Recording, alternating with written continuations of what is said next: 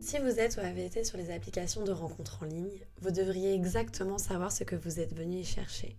Parce que vous devez remplir un profil où il est demandé de préciser votre genre ou non-genre, vos préférences en termes de relations amoureuses ou sexuelles, et même pour certaines applis vos aspirations et vos angoisses, vous devriez savoir qui vous êtes et ce que vous désirez.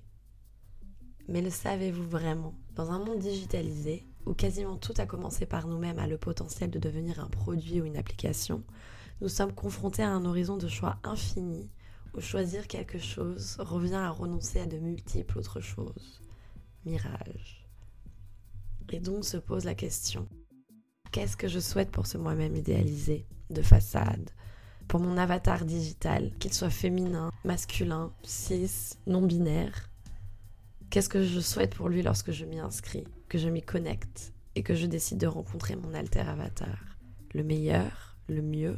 Homo Swipien, c'est une série de podcasts qui entend interroger celles et ceux qui ont été ou sont toujours sur les applications de rencontres afin de dresser le portrait d'une génération qui a grandi dans une société capitaliste totale où les êtres se consomment comme des biens. Ces personnes, rencontrées en ligne ou dans la vraie vie, y ont connu l'amour, apprivoisé leur sexualité, se sont heurtées à beaucoup de déceptions ou y ont joui de plaisir. Peut-être tout à la fois ou absolument rien. À une époque où l'autonomie et l'indépendance sont les valeurs fortes à travers lesquelles les individus se définissent, j'aimerais comprendre, en les interrogeant, ce qu'il reste de l'amour qui lie vraiment, ce qui donne sens à nos actes, et quels sont les désirs qui nous meuvent. Car même si indépendants et autonomes, nous existons toujours parce que l'autre, en nous regardant, donne une réalité à notre existence, si tant est que l'autre arrive vraiment à nous regarder.